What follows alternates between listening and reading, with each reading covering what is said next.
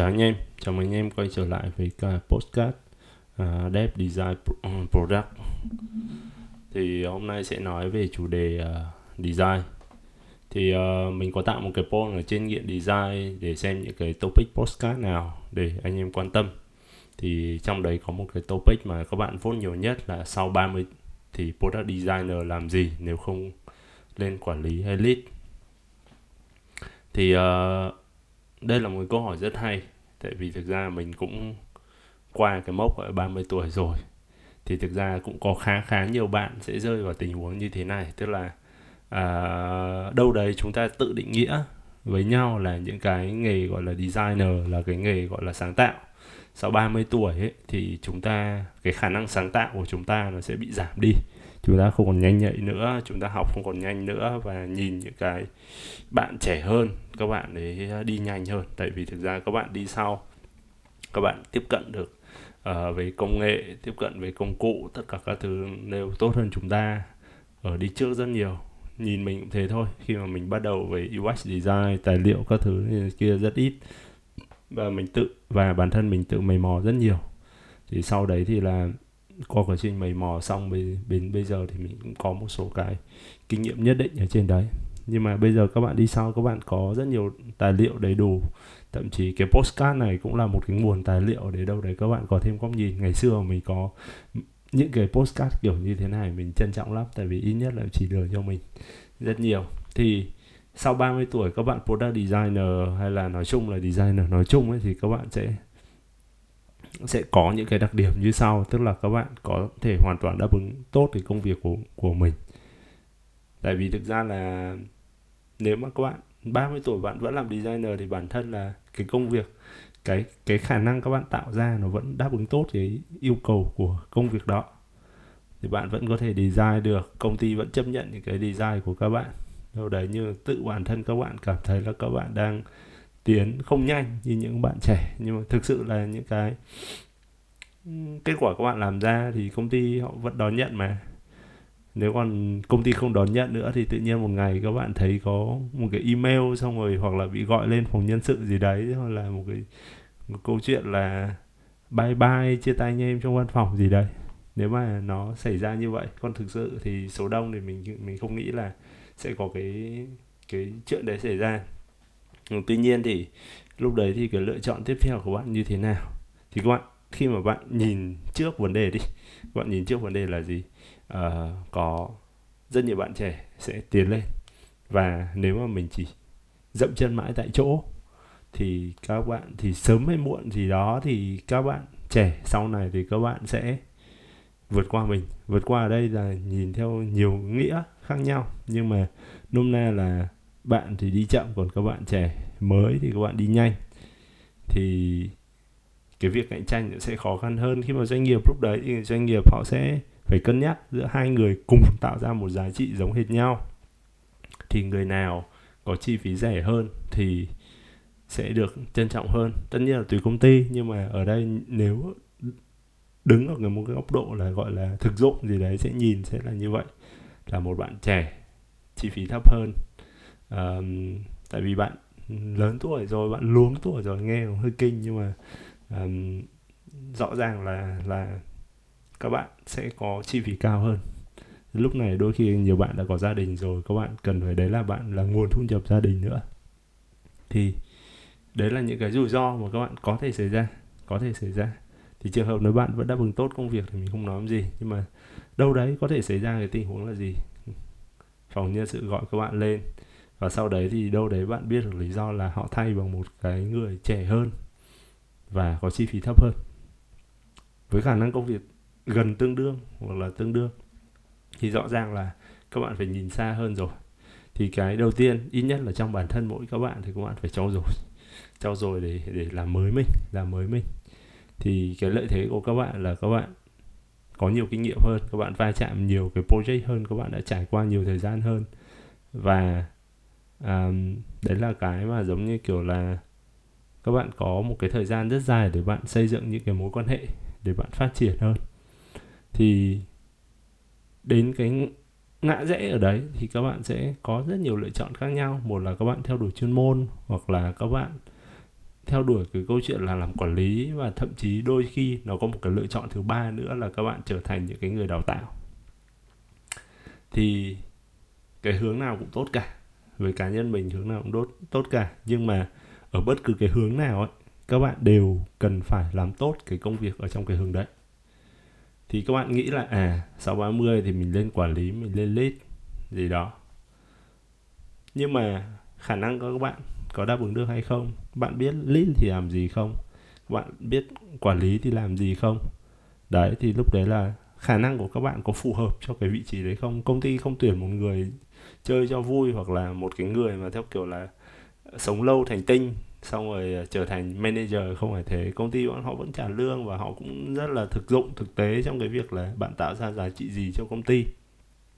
Thì giá trị của một cái design manager hay design lead nó sẽ khác một bạn senior designer. Đấy, thì họ sẽ thiên về như cái người một quản lý, người ta lead thì họ thiên về chịu trách nhiệm nhiều hơn họ thiên về sắp xếp nguồn lực ở trong team là giúp cho nâng mặt bằng của team lên nhiều hơn. Nhưng mà bạn tự hỏi bản thân bạn thì bạn có thích những cái công việc kiểu như thế hay không? Công việc nó mang tính hành chính nhiều hơn công việc nó mang tính uh, ít chuyên môn hơn ít chuyên môn về thiết kế hơn. Đấy thì uh, ngày càng cái càng vị trí mà các bạn càng cao về gọi là về theo ngành quản lý đi thì các bạn cần phải về cái mặt chuyên môn ấy thì các bạn lại um, ngày càng phải rộng hơn các bạn phải phối hợp với nhiều bộ phận hơn. Các bạn nói chuyện bộ phận này nói chuyện bộ phận kia hai bên phối hợp với nhau như thế nào. Thậm chí đôi khi là bạn phải thiết lập mối quan hệ thông qua những cái um, hoạt động ở ngoài công ty. Ví dụ như rủ anh em dev đi ăn nhậu chẳng hạn như thế. Để khi mà vào tình huống vào công việc thì mọi thứ nó dễ dàng hơn. Nhưng bạn thử hỏi bản thân bạn xem là nó có phù hợp với chính bạn hay không hoặc bản thân bản thân các bạn có thể thử. Và sau đấy thì bản thân các bạn cũng Ờ, uh, tự đánh giá lại bản thân mình xem thực sự nó có phù hợp hay không. Tại vì là có nhiều lựa chọn khác mà. Không nhất thiết là cứ phải là thành quản lý. Không nhất thiết là cứ phải thành lead. Nhưng mà đầu tiên tự hỏi bản thân trước đã. Mình đang chưa nói về vấn đề thu nhập nhé. Nhưng mà trước mắt thì là các bạn tự hỏi bản thân có phù hợp hay không. Tại vì là à, dù các bạn có đạt được vị trí đấy nhưng bạn không làm tốt thì công ty thì cũng chọn người khác để thay thế bạn hoặc là sẽ đẩy lại bạn vị trí cũ và thay à, và thay thế bằng một cái người khác có phù hợp hơn với góc độ là quản lý. Lead cái team đấy. Lead tức là giống như kiểu bạn dẫn đầu cái team đấy bạn là người chịu trách nhiệm team đấy và thúc đẩy mọi thành viên ở trong team đều tiến lên. Ở đấy bạn là quản lý thì bạn sẽ chịu trách nhiệm và lo nhiều việc hành chính hơn. Manager lo nhiều việc hành chính hơn.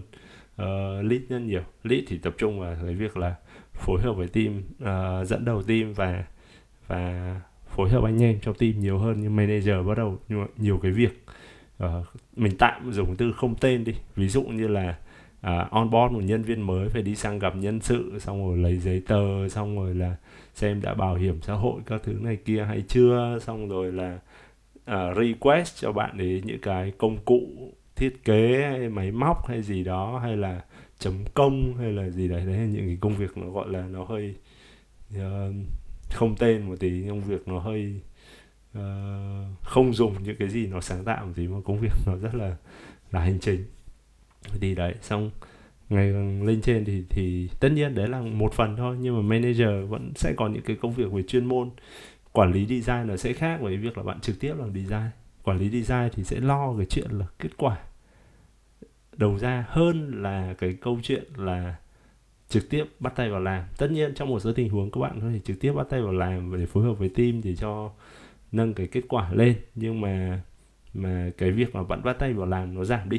Làm sao giảm đi hoặc là các bạn sẽ phải nghiên cứu nhiều hơn các xu hướng để các bạn mở ra. Đấy. Thế còn là lựa, lựa chọn thứ hai khi mà đây là các bạn vẫn tiếp tục làm chuyên môn. Nhưng mà rõ ràng là các bạn sẽ biết là thấy làm chuyên môn thì nó sẽ cũng sẽ có những cái khó khăn nhất định. Ví dụ chuyên môn lúc đấy gọi là senior designer. Ở nước ngoài có những cái senior designer họ làm 15 20 năm. Vẫn là senior designer họ chỉ tập trung chuyên môn thôi. Thì uh, lúc này thì bạn cũng vậy. Bạn cũng đâu đấy là bạn ba qua 30, 30 tuổi là bạn làm được khoảng gần chục năm rồi thì bạn vẫn là senior designer. Đấy uh, senior designer. Thì lúc đấy các bạn biết là sẽ có những cái bạn mới 20 tuổi các bạn tự uh, tự uh, cho cái title là senior designer cho bạn ấy hoặc là các công ty họ cũng đánh giá theo một một cái góc độ là phù hợp với công ty đấy và đặt cái title cho bạn ấy là senior designer. Đấy thế thành ra là nếu mà ở góc độ người tuyển dụng họ không có nắm về chuyên môn ấy họ thấy là bạn với các cái bạn 20 tuổi đấy không khác gì nhau. Không khác gì nhau. Bạn 20 tuổi rõ ràng là rẻ hơn. Đấy cái khó khăn của bạn lúc này chỗ này. Thì rõ ràng là các bạn làm sao phải chứng minh được cái giá trị của các bạn đấy. Ví dụ như bạn chuyên sâu một cái mảng nào đấy. Chuyên sâu một cái mảng nào đấy và một cái bạn gọi là mới bắt đầu rõ ràng là những cái kinh nghiệm liên quan đến cái mảng đấy. Thì uh, bạn ấy ít hơn rất nhiều bạn. Thế nên là bạn tạm gọi là giữ ghế được nhờ những cái kiểu như vậy, những cái kinh nghiệm của các bạn, những cái kiến thức của bạn đã có tích lũy được trong nhiều năm. Mình lấy ví dụ như một bạn đi designer ngân hàng đi, rõ ràng là họ đã tích lũy được rất nhiều kinh nghiệm là nên làm cái gì, cần xin phối hợp với ai, cần xin phép ở đâu, bộ phận nào, gì đó. Thì tất nhiên, cái bạn trẻ trẻ thì bạn cần một thời gian bạn sẽ bạn sẽ tiếp thu được những cái đấy bạn cũng học được những cái đấy thôi. Nói chung cái gì cũng có thời gian cả nhất bạn trẻ thì học nhanh. Nhưng mà công ty sẽ nhìn nhận cái giá ờ, giá trị mà bạn tạo ra là một cái con người ổn định họ cần một con người ổn định hơn hơn là một cái người theo kiểu là mới và nhiều cái rủi ro như vậy. Thì đấy là đấy là gọi là lợi thế của các bạn. Thì các bạn tiếp tục uh, giữ được cái vị trí đấy cho tới khi mà công ty quyết tâm thay đổi. Đấy thứ hai, đường thứ hai ở đây là nếu bạn thực sự bạn thích làm chuyên môn thôi, bạn chỉ tập trung làm chuyên môn thôi, thì các bạn có thể phát triển thêm những cái hướng về freelancer hoặc là những cái project bên ngoài bạn làm. Thì hướng freelancer cũng là đối với designer một cái hướng rất là tốt để các bạn có gia tăng thu nhập. Thậm chí có những cái người mình biết là cái tiền kiếm từ freelancer là chính, còn cái phiền đi làm trong công ty chỉ là phụ thôi. Họ cần một cái chỗ để đóng bảo hiểm gì đấy thôi bảo hiểm xã hội gì đấy thôi. Có những người mình biết là như thế. Thế là thu nhập uh, rất tốt thì bạn tập trung không bạn thích làm chuyên môn thì bạn tập trung làm làm freelancer thôi cũng tốt mà. Thu nhập rất tốt đấy là những cái mà bạn không nhất thiết là phải uh, cứ lên làm quản lý gì đâu. Ừ, tất nhiên ở đây là mình nói ở góc độ về thu nhập đi. Thì giữa một cái bạn manager và bạn lead với bạn senior ấy, thì đa số nhé đa số ở Việt Nam thì là các bạn manager và lead thì có thu nhập cao hơn. Đấy, nó ở Việt Nam nhé còn ở nước ngoài thì ra họ, hai cái ngạch là hai ngạch song song. Giữa manager và người làm chuyên môn, người quản lý, người làm chuyên môn thì thu nhập họ cũng tương đương, họ cũng tương đương. Tại vì ờ, họ cũng respect những cái người mà làm chuyên môn mà, đấy là như vậy. Thì có những người, có những người mình biết ở ở Sài Gòn đi thì cái thu nhập của họ họ chỉ làm chuyên môn thôi, làm trong một số agency lớn ấy. Thì cái thu thu nhập của họ từ chuyên môn nó còn cao hơn cả những cái người quản lý ở rất nhiều công ty khác. Đấy thì nên là là cũng không không cứ là các bạn cứ phải là trở thành quản lý hay lead đâu. Nhưng mà có một vài công ty kiểu như vậy. Và tất nhiên là bạn phải rất giỏi thì mới mới làm được như vậy. Chưa? Ok, thế con đường thứ ba, lựa chọn thứ ba là các bạn đi vào câu chuyện giảng dạy câu chuyện giảng dạy là một cái câu chuyện nó cũng hay. Tức là bạn trong quá trình giảng dạy thì bạn có thể tiếp xúc được nhiều cái um, cái bạn học viên mới hay gì đó và bạn truyền lại những kiến thức mà bạn đã trải qua trong vòng một khoảng thời gian bạn đã đi làm rồi dành cho những cái bạn đấy. Nhưng mà tuy nhiên không phải ai cũng có năng lực giảng dạy không phải ai cũng có cái kỹ năng giảng dạy phù hợp. Thì bạn dạy chán thì người ta không thuê bạn nữa. Hay là nếu mà bạn tự mở lớp thì một người hai người gì đấy mà họ học một lớp hai lớp sau đó họ thấy là không phụ không hiệu quả là sau đấy thì họ cũng uh, không giới thiệu bạn bè. Thì rõ ràng là cái lớp tự cái lớp bạn tổ chức ấy, nó cũng rất khó để trong việc thu hút cái người học. Thì để lựa chọn thứ ba của bạn là là làm người hướng dẫn hoặc là người giảng dạy cũng tốt không phải không tốt đâu. Nó vẫn mang lại cho bạn một cái nguồn thu nhập ổn định có thể là không nhiều như freelance nhưng mà nó rất ổn định tại vì nhu cầu đào tạo nó cũng có. Có thể là hết lớp này đến lớp kia thì đó. Thì tuy nhiên có thể thường thì đây là ai số người mà gọi là ôn in dành hết cho cho cái sự nghiệp dạy ấy, thì mình nghĩ là rất ít. Đa số là làm hai chân. Tức là coi như là cái cái chuyện giảng dạy là một câu chuyện thêm uh, gia tăng thu nhập cái gì đó bên cạnh cái câu chuyện là họ làm chuyên môn của họ. Tại vì họ làm chuyên môn họ mới có thể cập nhật được những cái thứ mới hoặc cập nhật những cái xu hướng mới. Hơn là chỉ tập trung giảng dạy thôi. Tập chỉ tập trung giảng dạy thì đâu đấy nó, nó hơi mang tính kiểu thợ dạy. Hơi thợ dạy. Hoặc là nó sẽ rất phù hợp cho những cái người mà muốn nghiên cứu chuyên sâu. Đi theo cái đường chuyên sâu. Nghiên cứu chuyên sâu. Thế còn là uh, những cái người mà nó là một cái dạng người theo dạng kết hợp chẳng hạn như thế. Uh, nó practical một tí nó mang tính thực hành một tí thì là vẫn nên là uh, tiếp tục theo đuổi những cái dự án hoặc là những công việc ở bên ngoài để mình cập nhật thêm những cái thứ ở diễn ra ở trong xã hội. Tại vì mọi thứ bây giờ nó thay đổi rất nhanh. Đấy ví dụ như UX trong vòng 10 năm qua thay đổi cũng cũng khá khá nhiều. Thì thì đấy là những cái mà giống như kiểu mình sẽ cập nhật thêm hay gì đó. À, ngoài ra có một cái lợi thế trong cái hướng là nếu mà bạn làm à, à, công việc giảng dạy ấy, là bạn có một cái uh, network với cả uh, học viên rất lớn và bạn có thể dễ sang cái công việc tuyển dụng. Tức là giống như các bạn chọn người này chọn người kia bạn giới thiệu người này giới thiệu người kia cho các công ty để công ty đấy thì um, họ cần người mà. Đấy thì đấy là một cái lựa chọn nữa. Thì sau 30 tuổi thì có vài cái ngã rẽ như vậy theo như mình biết. Thì dù các bạn chọn ngã rẽ nào ấy, thì bạn cũng cố gắng làm thật tốt ở trong cái ngã rẽ của mình. Tại vì là thị trường hay là uh, công ty hay là bất cứ ai học viên thì họ cũng đều là cần những cái người mà mang lại giá trị cao nhất cho họ tại vì họ bỏ đồng tiền ra công ty cũng bỏ đồng tiền ra. Khách hàng client làm freelance họ cũng bỏ đồng tiền ra. Học um, học viên họ đi học cũng bỏ đồng tiền ra thế nên là các bạn cố gắng làm tốt nhất về công việc của mình thôi. Chứ còn uh, bảo là ai cũng đi theo con đường đấy thì nó rất khó tại vì là là có nhiều lựa chọn mà có nhiều lựa chọn mà và cũng không phải ai cũng phù hợp thì cứ xem xem bản thân mình phù hợp với hướng nào nhất.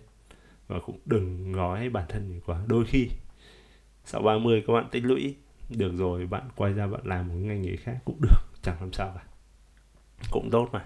Tại vì tất cả những cái gì bạn tích lũy từ trước, ví dụ như là những cái mối quan hệ, hay là những cái network bạn bè gì đó, đều giúp ích cho những cái việc của bạn làm sau này. Đôi khi bạn làm bán hàng online thôi, cũng được mà. Cũng ra thu nhập mà. Miễn là à, mang lại thu nhập um, chính đáng cho bản thân là được. Rồi ok cái postcard này thì dừng lại đây thôi. Cảm ơn các bạn đã lắng nghe và hẹn gặp lại các bạn vào những cái podcast tiếp theo.